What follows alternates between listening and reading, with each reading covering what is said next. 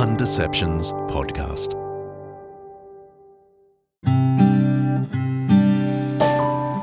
Small Wonders with Laurel Moffatt.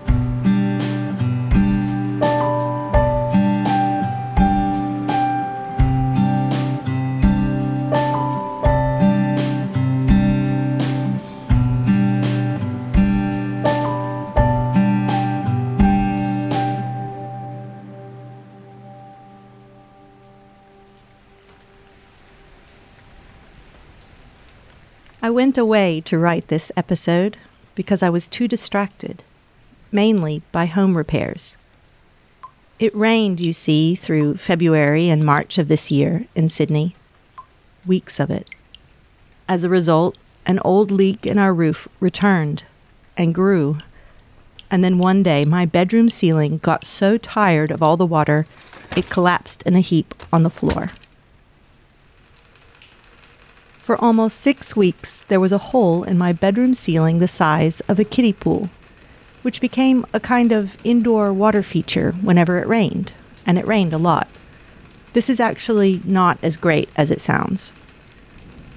The repairs took a while, as most big repairs do, and during that time, it was hard to focus on anything other than practical concerns in my immediate vicinity. The rain, and the ceiling, buckets and tarps.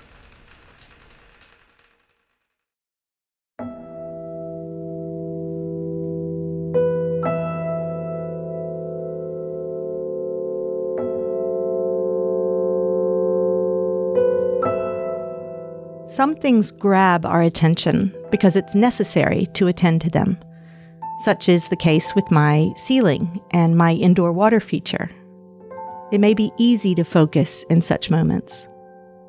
But when we wish to harness our attention and direct it somewhere, particularly somewhere other than more insistent matters, be they roofs or technology or to do lists, we may find that our attention's already bolted through the door before we can even slip the bridle on. Why is attention or focus so hard to come by sometimes? There are those who research and write about attention. They pay attention to attention. And they have found that we are currently in something of an attention drought. One such writer is Johann Hari. His book, Stolen Focus, was published in the early months of 2022. Hari identifies 12 causes for our loss of attention, which includes things you'd expect, like smartphones and social media use as well as things you might not expect, like pollution, the quality of our sleep at night, and chemicals in our food. One of the ideas in the book I found most intriguing comes at the very end in a conversation with James Williams, a former Google strategist who has spent years studying focus, or attention. Williams finds that attention has three layers. The first is the spotlight, this is the layer of attention that engages in immediate actions. It's a narrow focus. Find your socks, get a glass of water, take the clothes out of the washing machine, that kind of thing. The second layer is what he calls starlight. This is the layer of attention that we give to longer term goals getting that degree, writing a book, applying for a job, when a person feels lost in the midst of day to day matters, these are the longer term goals that a person looks to in order to remember what they're working towards and where they're hoping to go.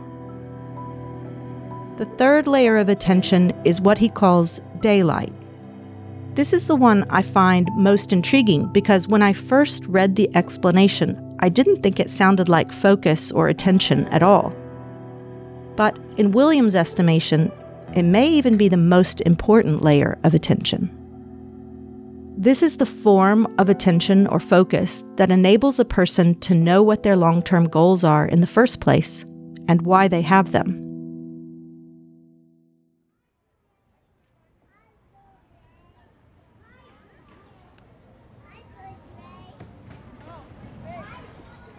Daylight is what is needed to see all of our surroundings and ourselves and know our place in the world.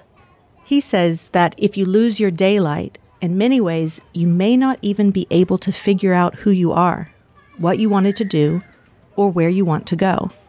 In his estimation, it is the deepest form of distraction. The danger of losing your daylight, according to Williams, and I'm quoting here, you may even begin decohering. This is when you stop making sense to yourself because you don't have the mental space to create a story about who you are.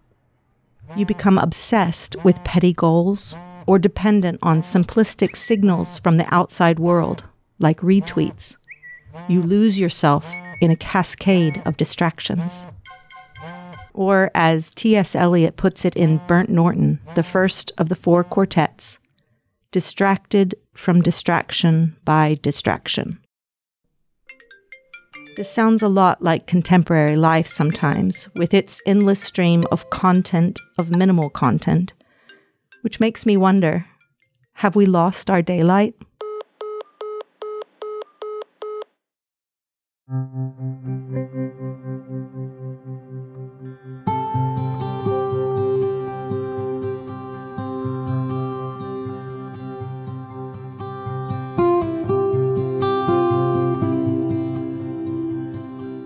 It's a massive understatement to say that the sun's light is important.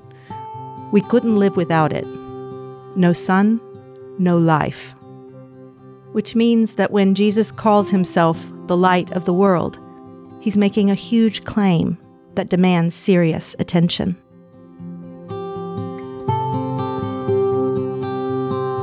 In a way, to use the description of attention that William sets out, he's claiming daylight status, the light that gives life and context to everything, without which everything is meaningless.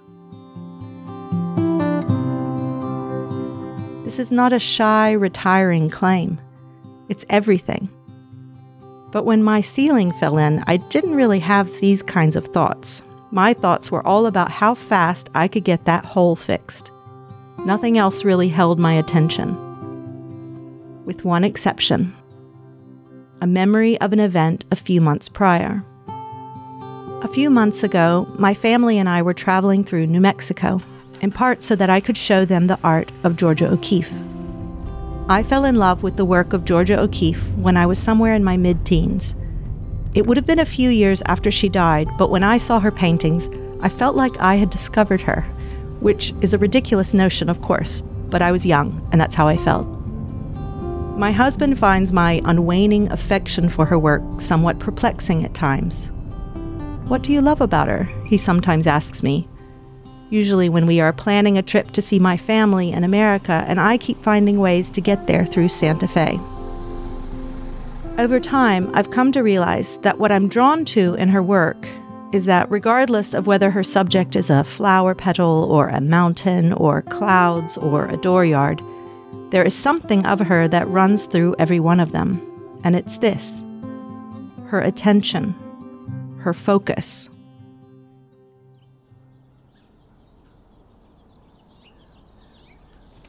Her paintings enable the viewer to peer closely at the world as if from behind her eyes, from her perspective, which makes you realize that in order to do such a thing, she must have looked at her subjects very closely for a very long time with sustained attention.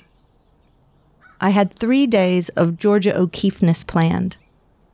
In a way, she was both spotlight and Starlight, both an immediate focus and a longer term goal I had to introduce my kids to her work and go with them to her museum and walk through the landscapes she had painted. It was a great plan that completely fell apart. Instead of my art tour, there was a freak snowstorm, citywide power outages, and some of us became very sick with something like food poisoning. Instead of days in museums and on walks, there were days of sickness and recovery. The thing I wanted to focus on was out of my reach, or so I thought. I rallied on the afternoon of our last day there. With the light fading, my husband drove me to Abiquiu, where Georgia O'Keeffe had lived. It was a race against the dark. We found her village, It was so different to how I'd imagined it. I'd seen countless pictures of her home and studio, but never ones that placed her home in its context the village of Abiquiu. How close it stood to the bar that closed down over 15 years ago, the village church, the community library, the standard 1950s era post office, the dirt tracks and roads winding through and around the village.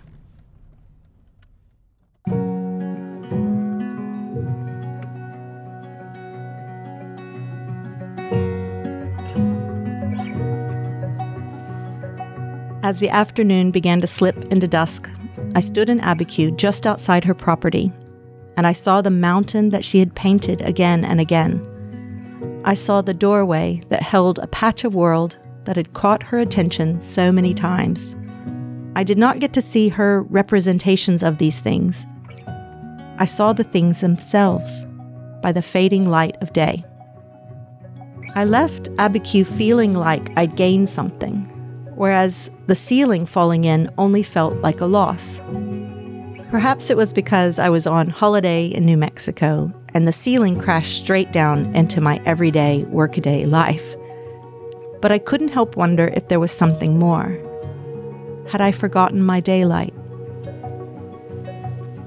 Right after Jesus claims daylight status, he says that anyone who follows him will no longer be in the dark, but will have the light of life that they'll swim in light. The hole in my ceiling became for a time both my spotlight and starlight. Immediate goals became fix the roof, and longer term goals became fix the roof.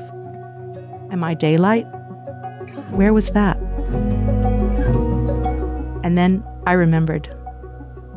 When the roofer came to inspect the ceiling shortly after it fell, he stepped over chunks of plaster, climbed a ladder, and peered up into the hole as the water dripped down. Hey, he said, would you look at that? He craned his neck and seemed to look further in. You can see daylight. It was there all along, shining through the hole in the roof. I just had to have the eyes to see it.